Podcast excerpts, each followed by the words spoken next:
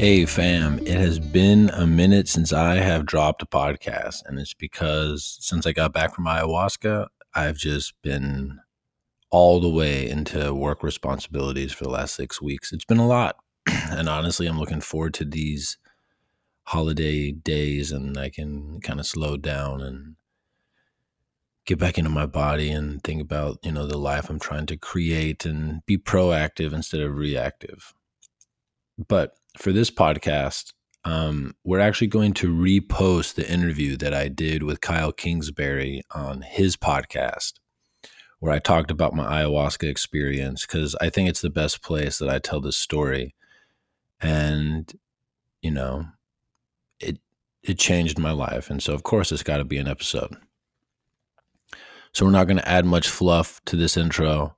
Just know that I love you and that I appreciate you listening and that if you would like to help the podcast, the most direct way that you can do that is to go on iTunes and leave a rating and a review and to share this episode with somebody you love. I hope you guys enjoy. Thank you, thank you, thank you. Namaste. Eric Clapton. Hey, that's, Hey. that- that's how you start a podcast. I got to pay homage to my man, Godsey. Uh, all right, you're back on the show. We just did a, well, we're recording on the day that it released on the Aubrey Marcus podcast with me, you, Caitlin Howe, and obviously Aubrey. And we share, uh, what do we share? We shared our, The hardest moment from the past year, um, the highest moment from the past year, and the most transformative moment. that's right, the most transformative experience. And that was a hell of a podcast because Yeah. I've I've never I've never been a part. First of all, I've done a lot of like three people and up podcasts. Well, maybe I don't. I wouldn't say a lot. I've done a handful of, of three people and up podcasts, and it seems like the more people there are, the less deep it goes Right. because everyone has a finite finite amount of time.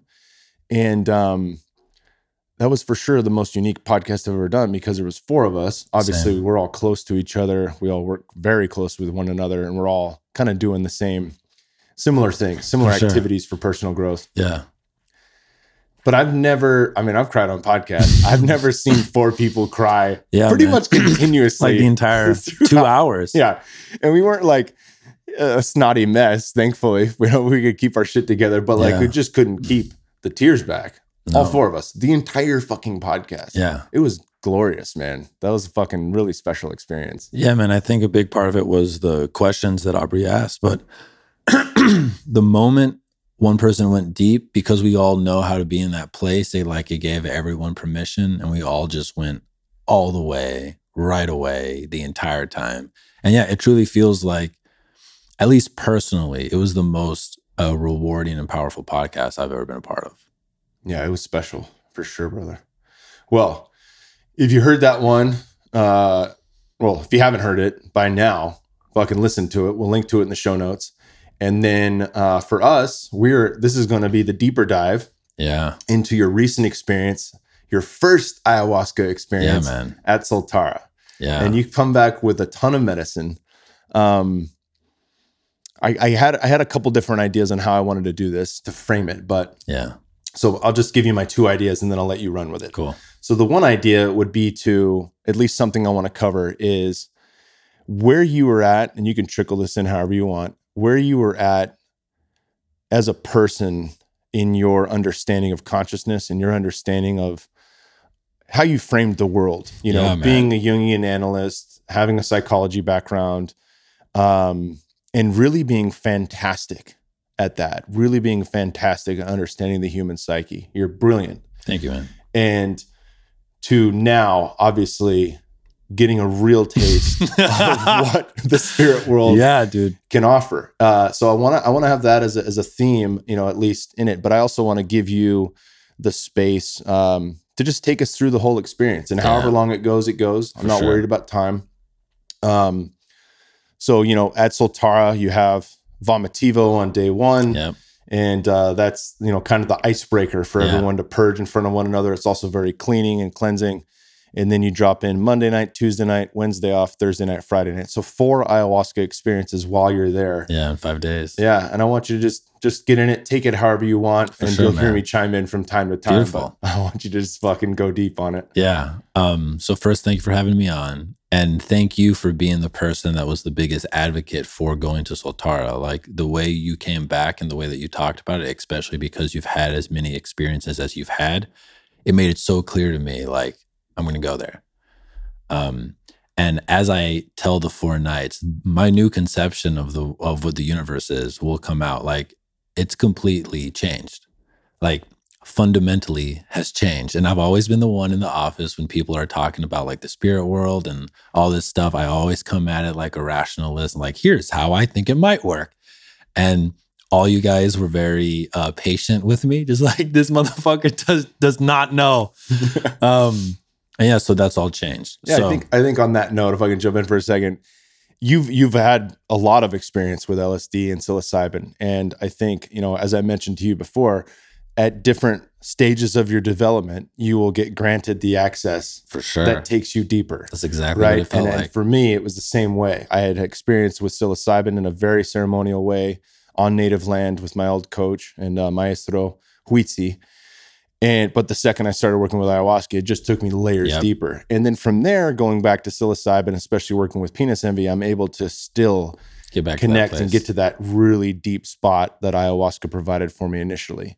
Um, it's one of those things, you know, where where you know, as you were talking about um, the way you might word things differently, as I'm trying to explain it in my terms, and then you have a different way of explaining it, yeah, is is totally okay. And the Mhm. reason for that is you can't gift someone that download. It Right. has to be a firsthand experience. it has to be experienced. it has to be. It can't be read in a book. Yeah, brother. Yeah, and I did a lot of book reading. So uh, to prepare for Aya, they give you the regular dieta, but I also had the intuitive download to stop reading. So I read, you know, like an hour to two hours every day about psychology. And there was this part of me that was just like, clear out space. You don't need to read. You're about to go to school. So fucking relax. So for the six weeks leading into doing ayahuasca, I started the dieta pretty early. You know, there is some woke bro energy here. And I heard, you know, other people starting like four weeks out and five weeks out. So I was like, I have to start six weeks out. and um, I slowly ramped up the physical dieta, but I started the information dieta about six weeks out and I stopped reading. And the first big thing that kind of happened to set the stage for the ayahuasca experiences is the flight there was an international flight and I had planned to like journal and meditate but um they had screens on the back of the seats and the seat was like 8 inches from my face and you couldn't turn it off and I was like fuck this is this is a wrench in the plan but I was like oh you know there are no coincidences so let me just see what is going on here. They had 8 downloaded movies that you could watch during the flight um so uh, for my podcast, The Myths That Make Us, one of my like core questions is what is the story that most resonated with you as a child? And I really think that that's an insight into the story that you unconsciously or consciously tell yourself about what your ego is and what you're doing in the world. And mine was The Lion King. And one of the eight movies that was of selection on the plane was the remade version of The Lion King, which I hadn't seen yet. the live action. Yeah, man. So good. So good. So it's like, this is perfect. Like, I haven't ingested almost any movie, any TV show, any book for six weeks. So, like, there was ripe soil for this story to get in there. So I watched it and um, it was beautiful. But the thing that I recognized is every scene with Mufasa and Simba, I started weeping on the plane. And I'm like shoulder to shoulder with this grown man who doesn't speak English, and I'm just crying. And um, I watched it twice because it was like a five hour long flight. And after I watched it twice and the scenes continued to, you know, make your boy weep, I started journaling about like, what is going on here? And my big pre Aya download, because like I'd never done ayahuasca before and I heard everyone's stories about like, you have no idea. Like, you can try all day to try to prepare yourself, but you have no idea. So it really was like, I was about to walk off the cliff, and there's this sense of like heightened um, cognitive processing because you know you're about to go meet potentially oblivion. And I think that that spurred me to have an insight being sober that I wouldn't have had if I wasn't as afraid as I was. And kind of the download that I got was the truth is, the boy that's inside of me did not get the father that he wished that he had had. And for 20 years, I basically just ignored the fact that this boy was like heartbroken because he didn't get the father that he knew boys could get. And um, seeing Mufasa teach Simba in this way of like, you're destined to be a king, and I see you, and I'm going to be the fatherly principle to help you become a king. Like, I recognize that the inner boy in me deeply, deeply, deeply wish he mm. had had that. And that a thing that I recognize, I kind of get made fun around the office for this sometimes, but I know I want to be a dad. And I know that kind of my highest personal spiritual aspiration is to be the type of father that my children will be proud of having had. And that's a huge guiding force in my personal development. And kind of the thing that I realized is what I'm trying to do professionally in the world with psychology is me trying to alchemize my mother wound. She basically had severe depression while I was a kid. And I tried to heal it, you know, being, you know, the egocentric child that we all were, and I wasn't able to. And so now I feel like I'm trying to do that with culture. So that's how I'm alchemizing my mother wound. And all this personal work that I'm doing on myself to become the man that I know I want to be is me alchemizing that father wound that I felt like I had as a child. And I was like, mm. huh, that's really interesting. Like that was the most clarity I've ever had about like the two stories that I'm living at the same time. And they're heavily influenced by my mother and my father wounding. Um, so I was like, noted. um, day one, at the beginning of the day, we do the vomitivo. I have no problem. I I drink the I think it's lemongrass tea. Yeah. And had one big purge. Everyone clapped. I was like, that was easy, you know. Uh, like I, I don't have a fear of vomiting in front of people. All my experiences with vomiting have basically been I don't feel good, I vomit, I feel great. There's just not shame around it. So I was prepared to do that.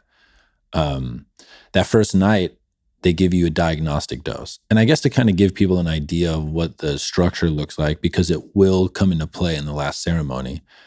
Um, I drank with 21 other people, and you do it in this huge wooden circular building called a maloka. And what's beautiful is this is like an this is a, an architecture that's been tuned over generations by the people who've been working with ayahuasca. And when you lay down and you look at the ceiling, it looks like the archetypical mandala, which is the worldwide symbol for representing God. Like the mandala is the symbol. Like there's a picture of it on the wall behind you. And I don't think that that's an accident, you know, that the shape of the roof is a fucking mandala. But, anyways, you're in this circular building made of wood and the 22 beds are lined up around the outer edge of the maloka and then in the middle there's like four seat slash thrones like when you're in the ayahuasca space they look like fucking thrones in the middle of the room um, of the male and female maestro and maestra and then the male and female facilitator which are like two um, non shamans who have drank over a hundred times were really tapped in and the two shamans have been brought up with this medicine since they were fucking like kids. Um, so on the first night, they give you a diagnostic dose, and it's about 8 p.m. when we start drinking. And once everyone drinks their cup, they blow out the lights. It's pitch dark. Um, but they give you like a small dose. And my intention for night one was ayahuasca. Will you please introduce yourself to me? How's it? And um, there was so much fear and anxiety going into that first night because I have no idea what to expect. I actually wrote a letter to myself uh, to receive when I got back that night before I left, just saying, like, no matter what happens, you fucking answer the call. This is being heroic. You're showing up to your life. I'm so proud of you. I love you. I'll see you afterwards. Um, and the first night ended up being super chill. Like, I felt like a mild mushroom stonedness in my body where you kind of feel giggly, you kind of feel drunk, and I'm just like laying there. And the two downloads I got from the first night was uh, you have to meet ayahuasca halfway. Like you have to dance with her. She's not just going to do this for you. That was kind of the big thing I got from night one.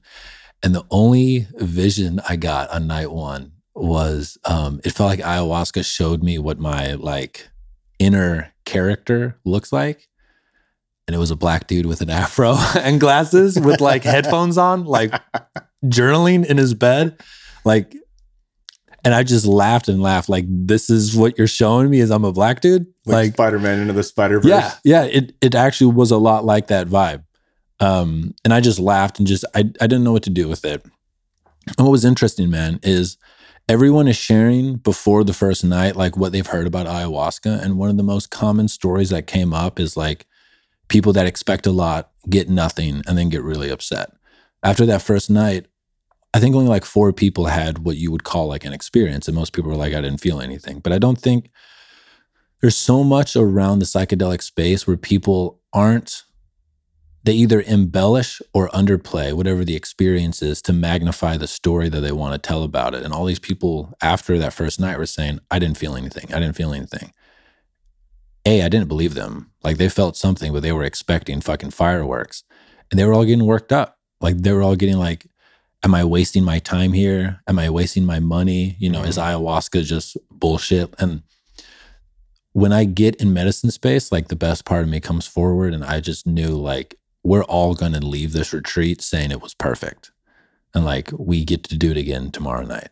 So that first night was really relaxing. I felt like ayahuasca gave me like a kiss on the cheek. She she didn't start talking to me or do anything else. She was just you know a nice soft peck on the cheek. Night two is what completely transformed how I see the world forever um yeah so uh we get in our beds it's 8 p.m everyone comes up for their first cup and what they do is everyone comes up and drinks and then they blow out all the candle lights. It's pitch dark and it's quiet for like 20 minutes. And then you hear the maestra and the maestro slowly start to sing.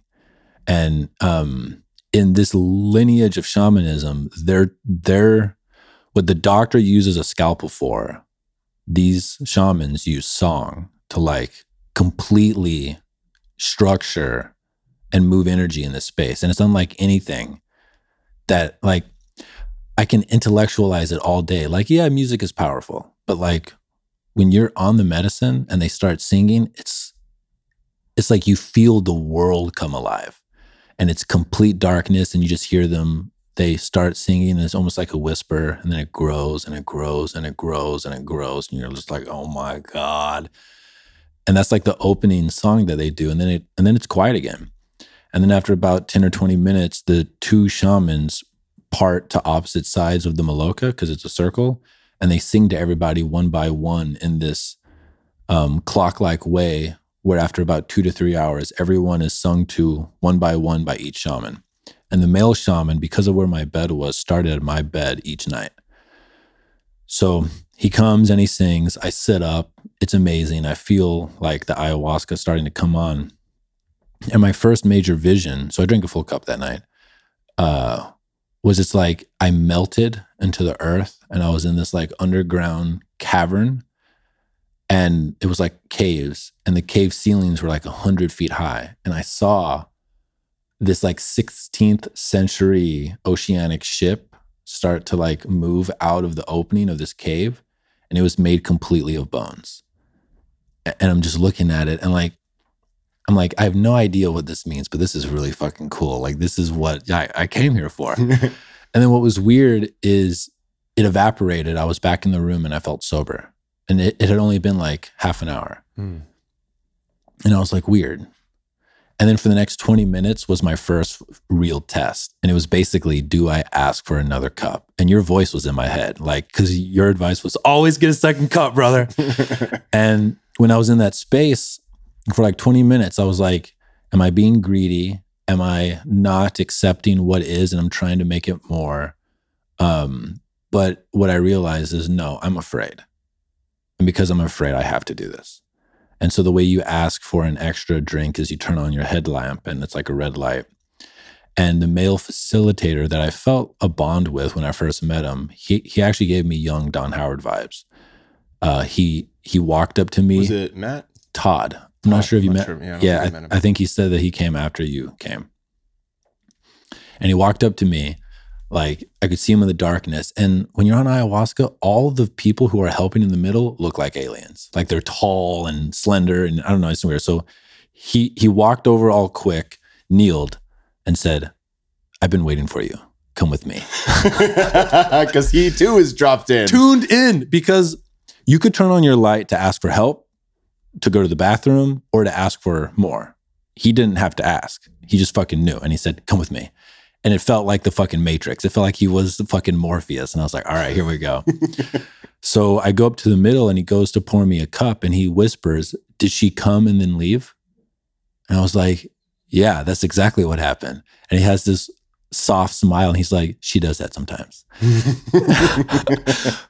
and so he pours a cup and he pours it like three fourths of the way full. And he asked me, Is that good? And I said, That's more than I was going to ask for, but this is perfect. And each night that I drank, I said this prayer to the cup. And I said, um, Heal what needs to be healed, reveal what needs to be revealed, and love what needs to be loved. And then I drank it. And then I went back to my bed and I laid down for like 20 minutes. And my intention that night was, What is the nature of the human psyche? Like I, I came with the questions, dude. and after about 20 minutes, it's weird how this is an experience I never felt before, but the moment I felt it, I knew it. I knew ayahuasca was in my space. Like I knew. And so then I asked her, What is the nature of the human psyche? And she said, instantly, What makes you think it's human? And then I kind of waited because I thought that she was going to talk more, but she didn't. And then I realized the lesson from the first night is I have to meet her halfway. So I said, uh, What is the psyche? Instantly, she says, The totality of possible experiences. And I was like, Whoa. Is there a difference between my psyche, a human psyche, and your psyche, a plant teacher psyche? And instantly she said, uh, Same in totality, different in particulars. And I was like, Huh. And then I said, Is there something about the psyche that you can teach me that I don't know? And she said, What I can teach you, I can't tell you, but I can show you. And then I fucking blasted off and blasted off. And uh, to give context, for the next four hours, I was so out of the room that someone there kind of had a psychotic break and they like got up and was stomping around and laughing and making all these noises and there was a big commotion. I perceived none of it. That's how out of the room that I was. But the first thing she showed me in hindsight, um, it was the breaking through of a spiritual layer that I've been stuck at since I was six. And so the background here is when I was six or seven, somebody told me for the first time what heaven was. And the way that they described heaven was if you do everything right, you go to this place where you and everyone you've ever loved will be completely happy forever. And I know that they told me this and they thought that it would soothe me. But I remember, man, uh, for the for about two weeks after I was told that, every night, I basically had like a waking nightmare where I would try to imagine like what forever meant. And it would create the most despondent, hopeless, sad feeling that I had known as a child. And I was like, if I do everything right, I have to go somewhere and I'm never allowed to leave and I have to be there forever. And it haunted me, man. Like I would cry at night and it was the saddest, most like it fucked me up. And then I would pray to the God that I knew was destining me to this to help me forget it so I could fall asleep. And after like 10 or 12 days, it just kind of like went away into the background of my mind. And going to Peru last year to do Wachuma and Vilca and preparing for that, I had this realization that my entire adolescent and early adulthood raging atheism was me running away from that feeling.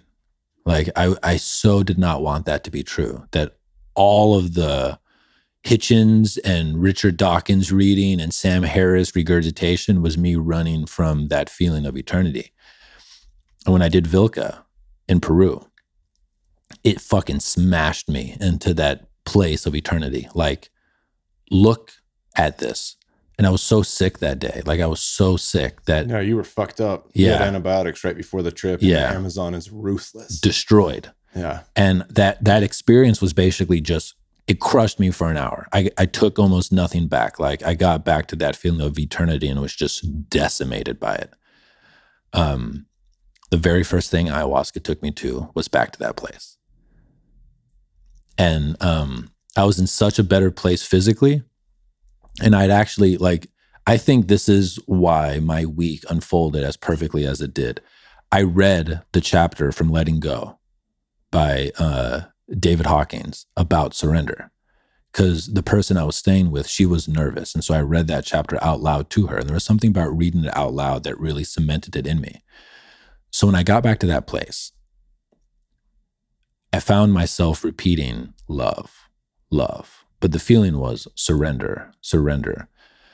And the vision I saw was kind of an Alex Grey esque, like infinity sphere that was more than three dimensional that felt like it was everything. It felt like it took me back to Vilca, but where my Vilca experience was just this like black mesh of everything that just felt hopeless and eternal and without form.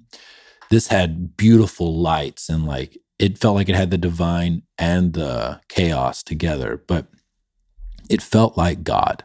It felt like eternity. It felt like forever and always and undying and will always be.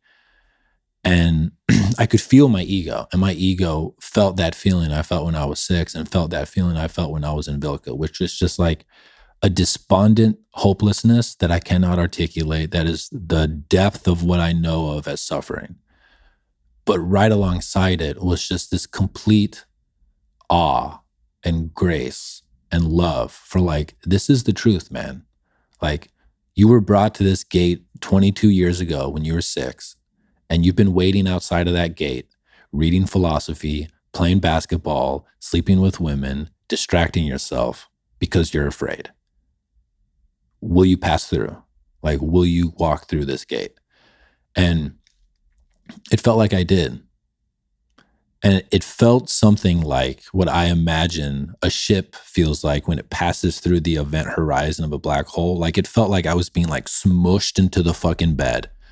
And I was feeling both the depth of sorrow and sadness and also this just supreme, like, this is the truth. And there's something about it that is perfect. Like it is perfect. And as soon as you can accept this, we can take you to the next levels. You know, like that was kind of the feeling.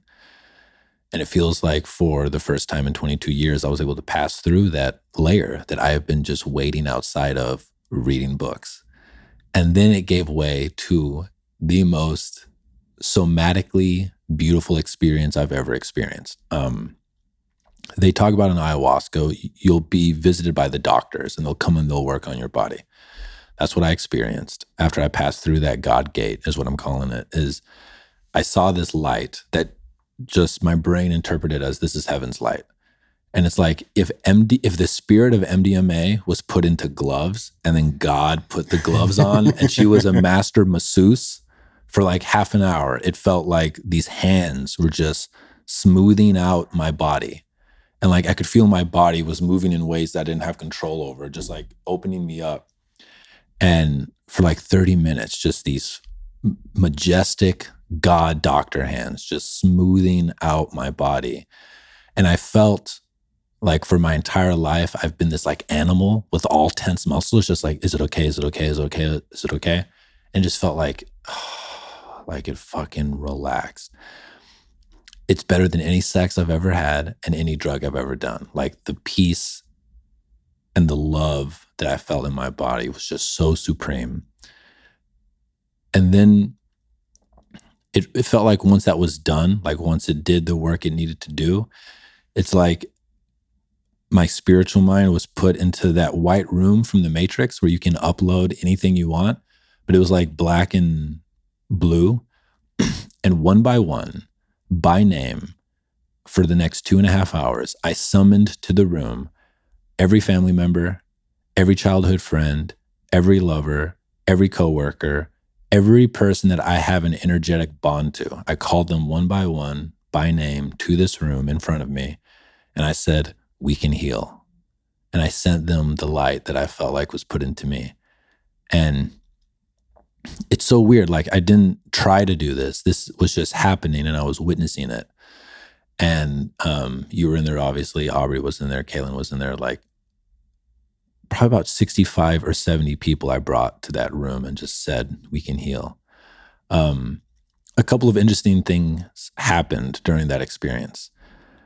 I tried to send it to one of my past lovers, and I saw her as a clo- as a closed um, oyster, and she was mm. just like, "No, I'm not ready. Like, I don't mm. want to open up." And I was just like, "Okay."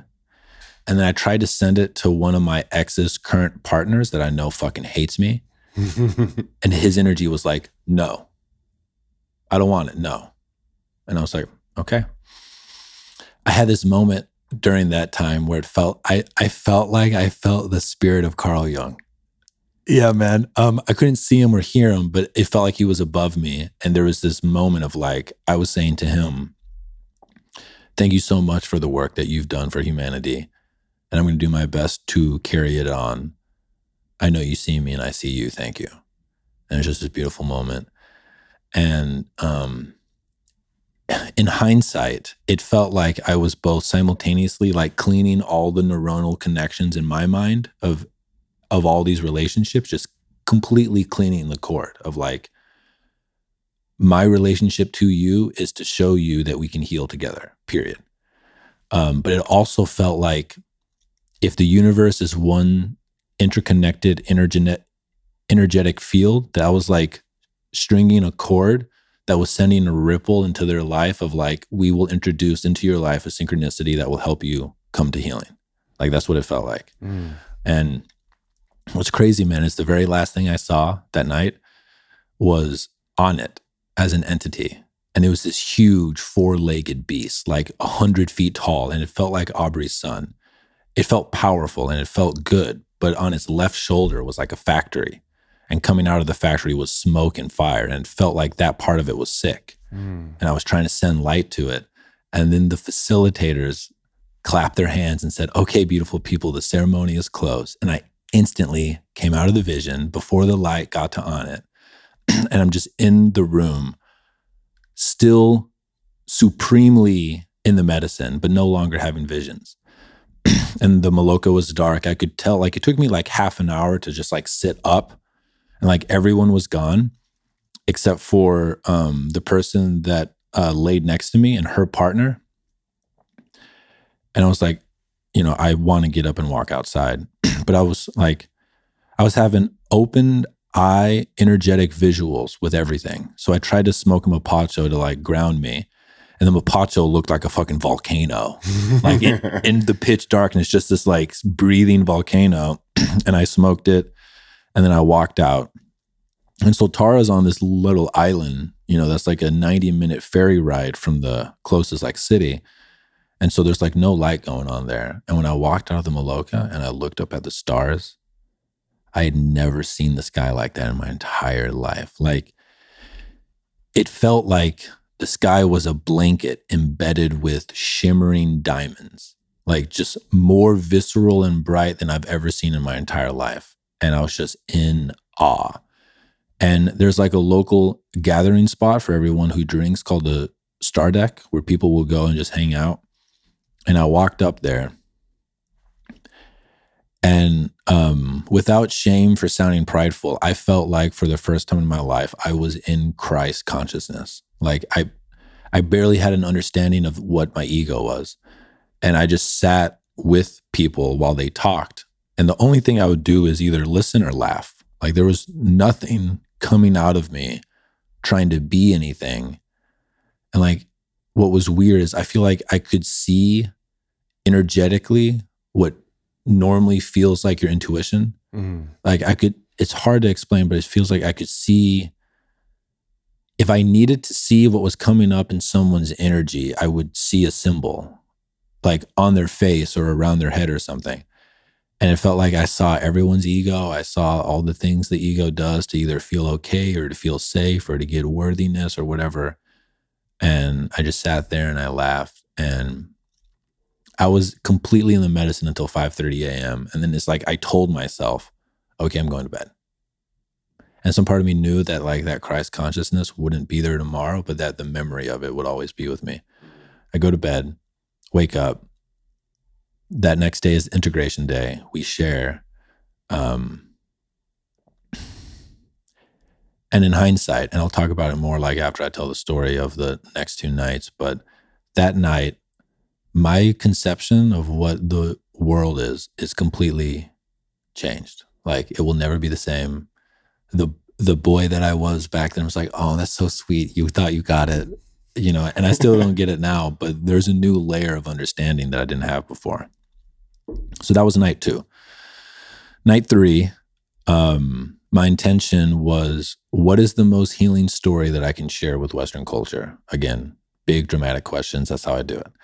Um, we go in there that night. I drink a full cup and I'm laying on the bed. And just like night two, I felt ayahuasca there.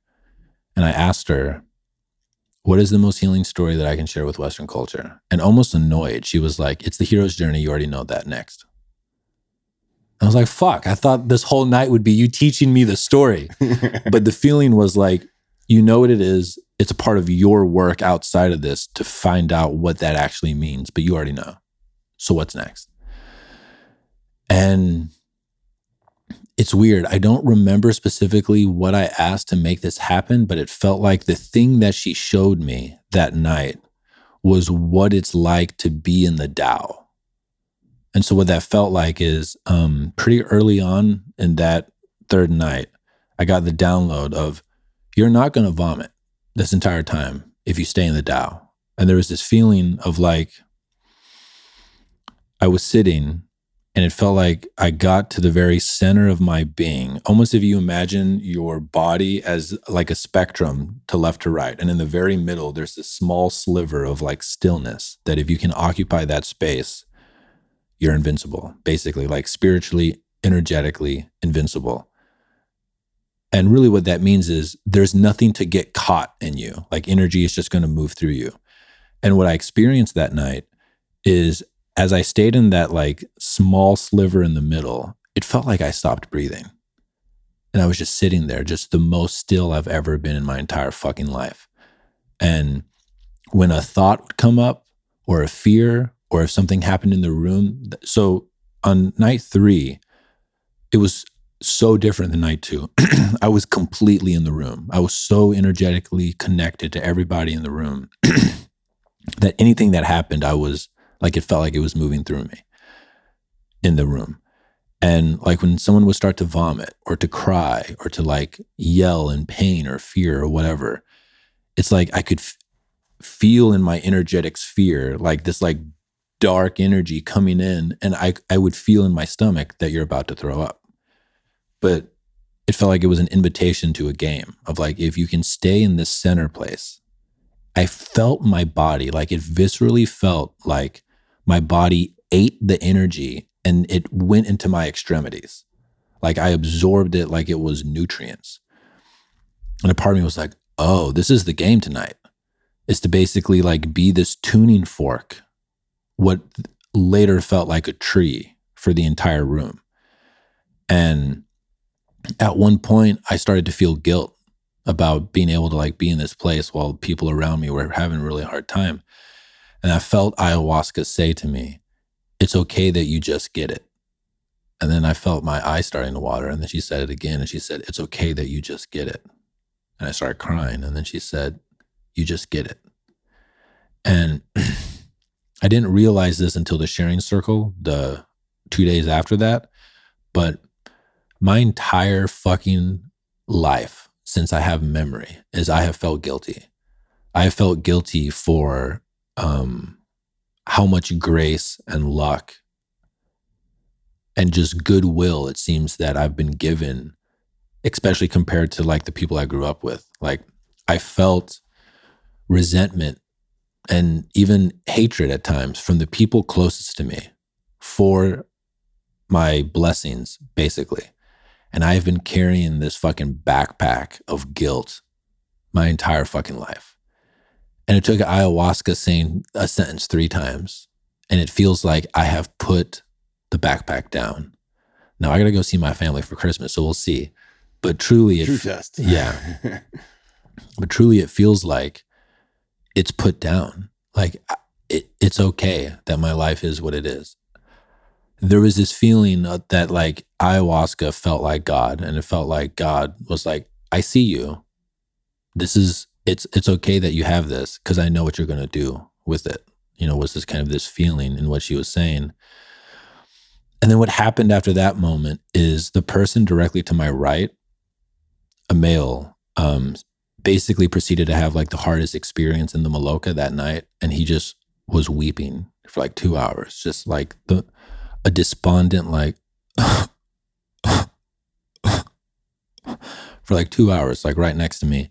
And his energy reminded me so deeply of my actual half brother. Mm-hmm. Um, and it felt like you, it felt like ayahuasca said, I've shown you this gift. Now use it. And it felt like for the rest of that night, my goal, my task was to be like a tree for this man. And like my roots were helping him digest, and my limbs were helping protect. And it felt like I was healing the bond between me and my brother. And at one point, after he cried for like 45 minutes, he laid down and he started to like hyperventilate, like,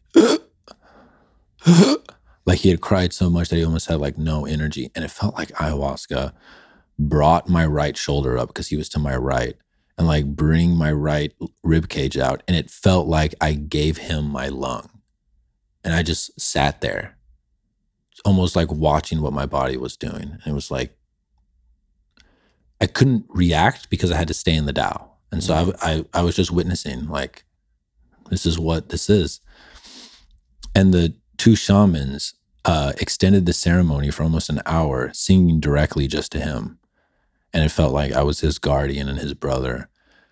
And um, the night ended, and I felt like I carried that feeling of being in the Tao the rest of the night. Like I, my ego was back. It wasn't the Christ consciousness that felt like from night two.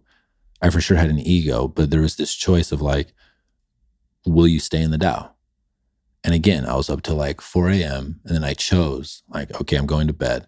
And what's funny is each night when I chose I'm going to bed, that's when I had a huge purge through my ass. Like, just would go and I would shit. And it would be like, it was so weird, but it felt like um, I was like, okay, you're done. Now go. So that was night three.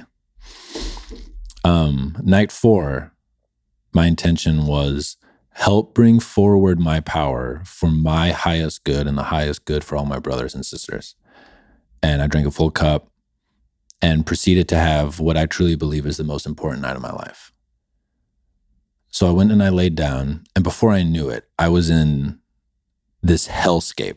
Like it felt like I forgot I was in the room. I forgot I was a person.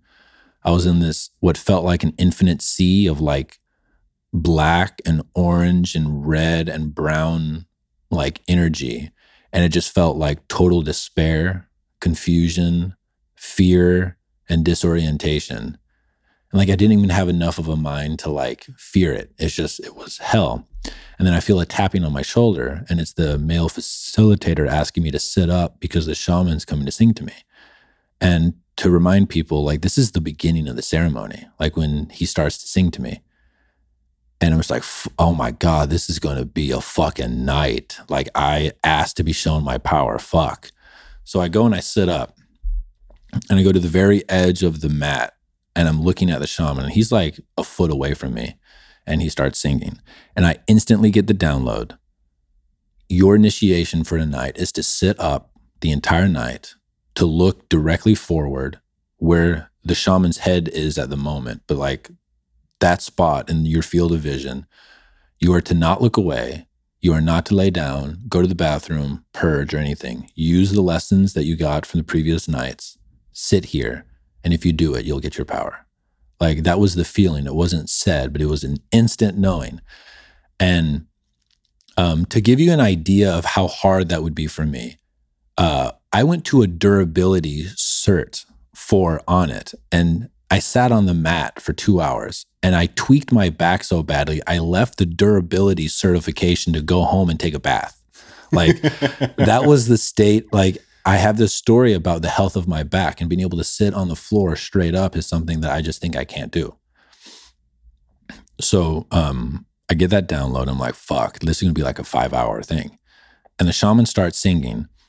And instantly, oh, to give some insight on night three, um, I did ask the question after she told me that the most healing story was the hero's journey.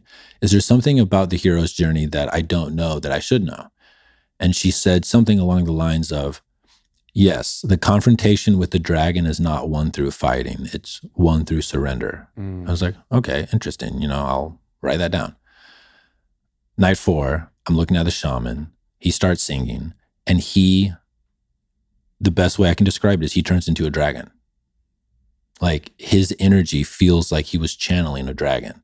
And I'm staring at him right in his third eye. And it felt like I saw an infinite tunnel of shamans behind him. Like Wow. through All in- the lineage. yeah. And they were all a dragon. And his his song was fire. And it felt like my fucking body was melting off of my bones. But I was not looking away. Like I was looking him directly into his fucking forehead through all the shamans behind him as this fire felt like it was just destroying me. And there was this part of me that was like, I'm dying. And then there was this part of me of, I can't die.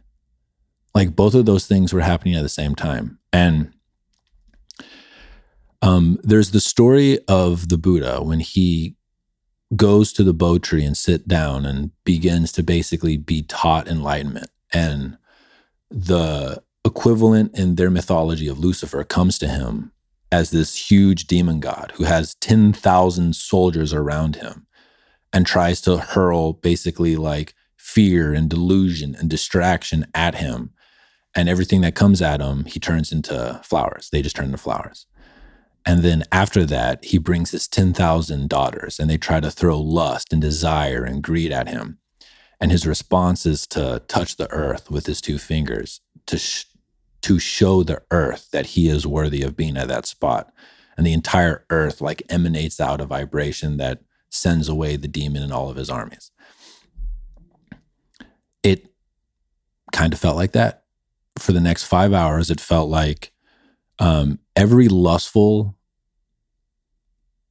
idea that I've um, had, every prideful dream that I've played with, every neuroticism and fear that I have, it's like I was like, Will this distract you? Will this Mm. distract you? Will this distract you? And there was one moment um, that whole night, I I fell out of the Tao once, and it felt like I was allowing myself to fantasize about the women that would want to fuck me when they felt this power.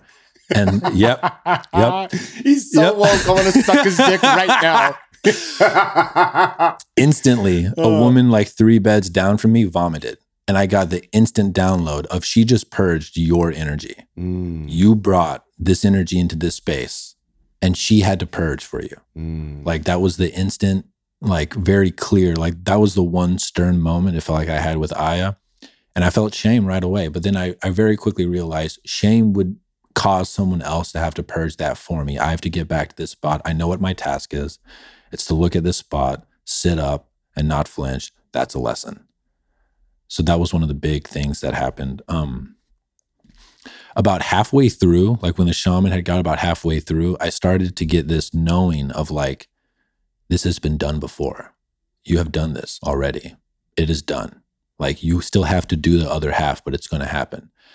And when I got that download, um, my ego is uncomfortable admitting this, but it felt like, like I had awoken, and it felt like an energetic shock wave was sent through the energetic world, and I felt like I had this knowing of everyone I'm ever going to need to meet to fulfill my destiny, their energetic body just got a ding. And it felt like I was in the center of the universe and that my life had been born and that like it I felt so much power. And then I felt my ego be like, this has got to be the ego. Like it was like my ego was trying to step in and say, this can't be real. and then I had probably the coolest, probably the most helpful moment of any of the nights where it felt like moonlight was starting to come in through the roof of the Maloka. And Todd, the male the male facilitator that I had had the bond with, it felt like Don Howard's spirit came into his body, And they both like said to me, everyone has the potential for this moment that you're going through. Most people will not seize it in this lifetime. So you are not special, but you are responsible now. Like check yourself. And so it was this feeling, it really felt like Aya was basically telling me, it is your ego that wants to tell you the story that this is your ego. So you don't have to take the responsibility that comes with this. It's not, but this comes with responsibility. And then there was this really, I, I can't even describe what it felt like, but it felt like shortly after that, Lucifer walked into the into the Maloka. And he looked like a tall, graceful, elegant black figure. and the vibe was he was coming to look around and be like, who just woke up in here? Mm. Like that was the vibe. And he kind of looked around and like I had to look at that fixed spot. And so I saw him in my peripheral. And then he left. And then by the time it was almost over, and I knew I had done it, I just had to do like one more song and it was fucking here. I witnessed my mind starting to do a thing where it was like, with this power, you don't need a maloka. You don't need ritual. You don't need to follow any rules. And then I was like, oh, this is Lucifer. And there was this knowing of essentially what it felt like the last night gave me was an unwavering self belief in my destiny. And it feels like that opened up a new layer of my shadow, which is what Lucifer represents, which is this idea of when you have that, you now have the potential for pure egoic arrogance and delusion. And now the archetype of Lucifer is with me now. Like he is the ultimate arrogance. He thinks that he can do what is for his good and be in disharmony with the rules of nature. And I had this moment when I felt that where it was like, I told ayahuasca, like, I will not succumb to this. I will be a king of the natural order. And kind of the download that I got from her was, all right, then come back in a year. Like, use what I just gave you, and you have to come back in a year. And there's this really amazing story about Mesopotamian kings that I fucking love.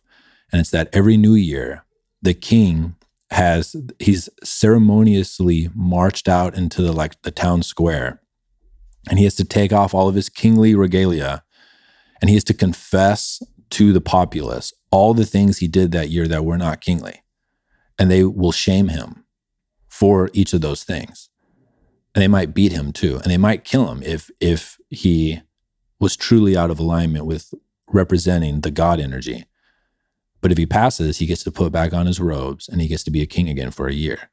And that's what it felt like. It felt like Aya was like, I was really nice to you this week, but it's because you did the work to earn this. You have to come back in a year and we'll see if I treat you the same way. And that was kind of the download. And that night felt like the initiation ritual that has been waiting for me that some part of me has known that I've gone my whole life preparing for, and that I faced it and that I passed. And my truth is, I now feel like a man. My self conception for the last 28 years is that I've been a boy who can pretend to be a man. And now it truly feels like I'm a man who has an inner boy that he needs to take care of. But it feels like I've been transformed. It felt like I was witnessed by a deity and put through a task and I passed the task. But now the real game starts. Like now the real like game starts and I have to come check in every year is what it feels like the current download is. And the takeaway after I did all this journaling, because I wrote all this out like three or four times to myself, the big takeaway is my task for the next year is to be the Mufasa to my Simba. Like I have been shown what this king energy feels like, and now I have to use it to raise the little boy inside of me. And it's kind of a big thing to kind of introduce, but I think it'll be really helpful for people who are interested in integration. There's a psychological concept called internal family systems, and it's this idea that you have a bunch of characters inside of you. And most of the characters inside of you have unconsciously evolved to protect a wounded boy or a wounded girl, depending on your gender. And those characters are the reason your life is what it is. And if you want to change your life, you have to become aware of the characters, what each of their coping patterns are, and what the nature of your wounded child is. And for example, like I feel like I have to work all the time. That's a part, that's one of my characters trying to keep my inner child from feeling guilt. All of us have our addictions to whatever they are. And all of those are characters inside of us that are trying to make that little boy or girl not feel the pain that they felt when they were a child. And the way that I view it is it's a kingdom inside of me. And I have a bunch of characters. And my big download is like, the king has come. He's young. He doesn't know how to be a king, but he's here now. He has to raise all these people. He he has to rule fairly. And now every day when I journal, I'm basically like telling myself this myth of like what the kingdom looks like, what's going out in the courtyard, what needs to be done that day, what parts of the kingdom, like what people feel like they've been transgressed against, and do I have to talk to them or help them reconcile? And um it's completely changed the way that I see myself. And my task for the year is to Mufasa my Simba. And that basically feels like um, the main takeaway from these four experiences. Fuck yeah, brother. That's so beautiful. Yeah, man. Yeah, it's just as uh man, there's so much I want to talk about. There's uh there are so many parallels, you know, like if you go to erowid.org, and we'll link to that in the show notes for people if they haven't checked it out before. I know I've mentioned it a couple times in the past, but just briefly, it's a drug database that has every single drug from methamphetamine to all different types of pressed ecstasy tabs and they tell you what's the, what the constituents are the chemical yeah. nature that kind of stuff and then they have trip reports and in if you read the ayahuasca trip reports there's a lot of commonalities and it's not something everyone gets in their first experience or first experiences. You know, your first trip to the Amazon or to Costa Rica. Um, but you got many of them, right? Like you saw uh, in Hinduism what they call Indra's web of jewels. Yeah. Right. The interconnectedness Truly. of all things. To know that everything is connected. There is no separation. What's crazy is I don't think I articulated it that well, but that is the overarching image I saw was this net Wow. Yeah. Right. And everything is conscious. Everything's alive. Everything has soul. Um, that's a big one, right? You can, I mean, Selig puts it as Selig's guides put it as all is of or nothing is, mm-hmm. right? It's all God or nothing yeah. is. Animism, right? Many native cultures believe in animism, that everything is animated, everything is alive, everything is consciousness to a certain degree. And um, that's a fucking massive download. And then the death, right? As you're being burned while you look through this, you know, I think Aubrey talked about uh, getting on a giant cobra's back and flying through a jungle uh, as the cobra raced this massive cobra, and then all the insectoids came out and just lit him up and ate away his body, his flesh, his muscles, his bones until he was no more. But he was still there, riding on yeah. the back of the cobra. That vision can come gently or it can come like fucking fire. Yeah, man. But to realize that that you're not your body, that some part of you, your conscious being, is alive now and will always remain alive long after your body is transformed into something else. Sure. Because even in this plane, the world of 10,000 things, nothing dies, it just changes. Transforms. Yeah. The energy always moves. The energy does not go anywhere, it just becomes something else. Right. Another fucking huge, huge breakthrough download, you know? But like even talking about it now, like if you haven't experienced those things, the direct firsthand experience of it, that's what the beauty of that medicine can be. Truly. Right. And it doesn't mean that you get it on, you know, all in your first week like you did. I have friends that I've taken, you know, to the altar who who felt ready, of course, and didn't experience any of that. You know, for for many for myself personally, um, I had the death download pretty quickly in my first like three ceremonies. But the interconnectedness is something that will c- continue to come up for me. For sure. You know and it had been i think two years since i went to Soltara uh, two years since drinking the medicine over two years and i went to Soltara. That was the very first download i got was everything is connected and you even get to witness that on a physical level right so night three when you lend your lung to the man next to you and you become the tree right you're the grounding cord for the entire room i've experienced similar things like that where at times I'll get my downloads, and at other times it's like, hey, you're going to hold space right now. Right. Exactly. You know, and that's that's the medicine of ayahuasca is also the medicine of the group. healing. Amen. It felt very Right? communal. It's not my ceremony; it's our ceremony. And there's been plenty of times where egoically I'm like, "Fuck, man, this guy's wailing next to me. I'm not going to have any visions with him Yeah. losing his fucking mind. I'm not going to go deep. And if I can surrender to that and just be there for him, Yep.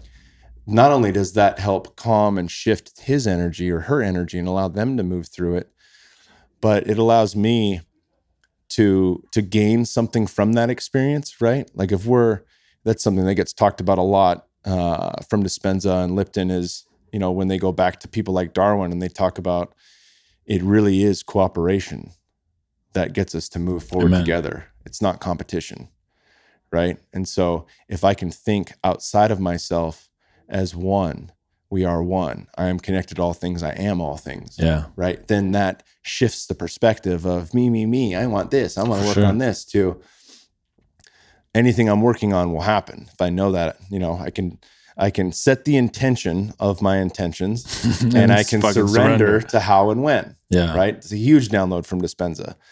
Set your intention on what you want to call into your life and surrender the how and when.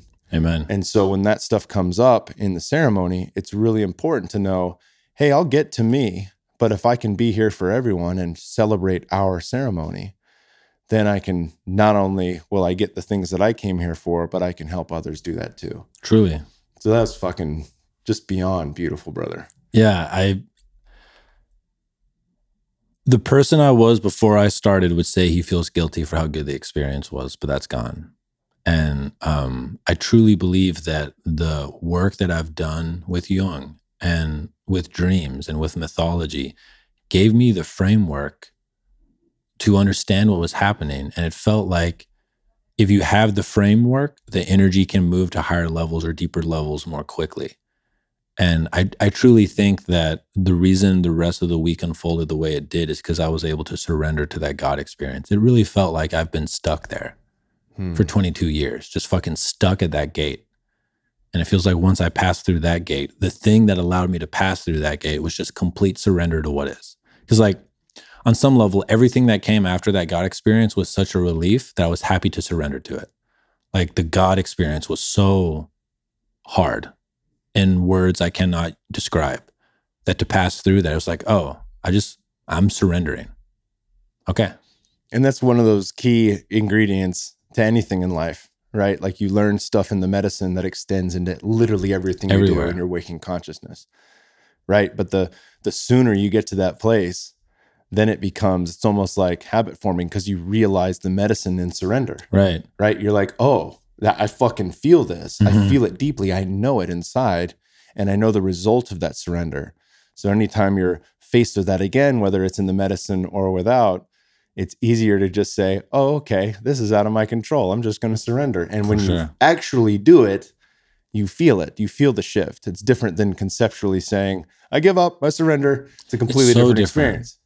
Yeah, and that truly like one of the most beautiful gifts. Like I'm reading currently um Hero with a Thousand Faces by Joseph Campbell, which is like the Bible to the hero's myth. And like I've read this book before. And it's like I'm reading a different fucking book because I'm reading about these archetypical experiences and instead of imagining what it might be based off of reading words, it's just, it's taken me back to my ayahuasca experience every fucking day I read it. Every day it's taking me back to like, "Oh my god.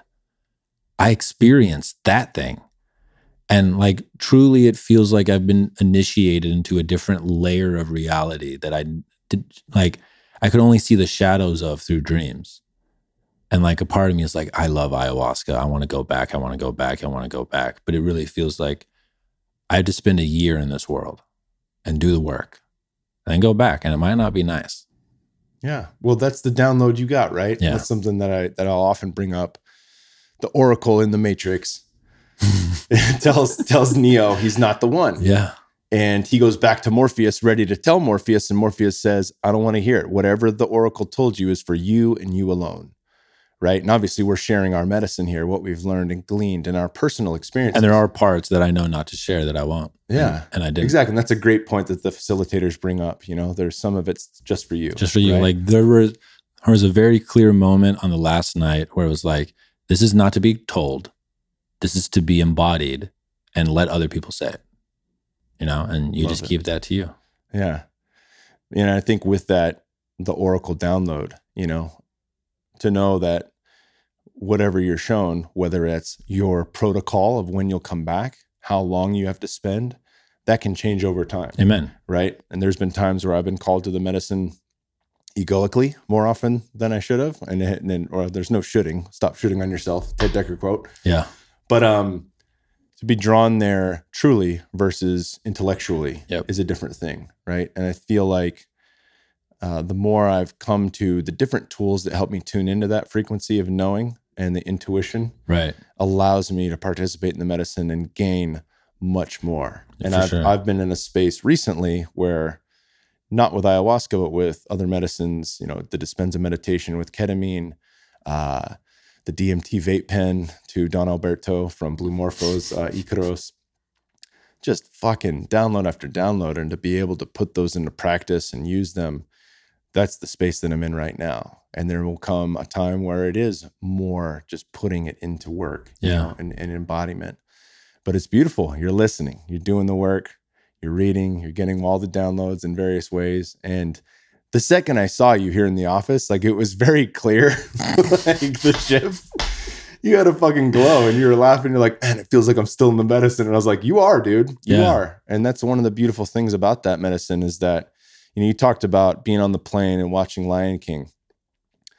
Another common thread people have is when you sign up hmm and that date's there and you fucking paid your way and you know you're going, the medicine starts working immediately Amen. and you did your you met halfway by starting dieta early so to get those downloads all the way before the cups your first cup's been sure. had and long after your last cup was had Yep. right that's still working inside you and i think that's feel one it. of the most beautiful things about that medicine in particular It's in such a different league than everything else I've ever done. Like it's just, and I do recognize that I will be able to get to that league now that those doors have been opened with stuff like psilocybin. But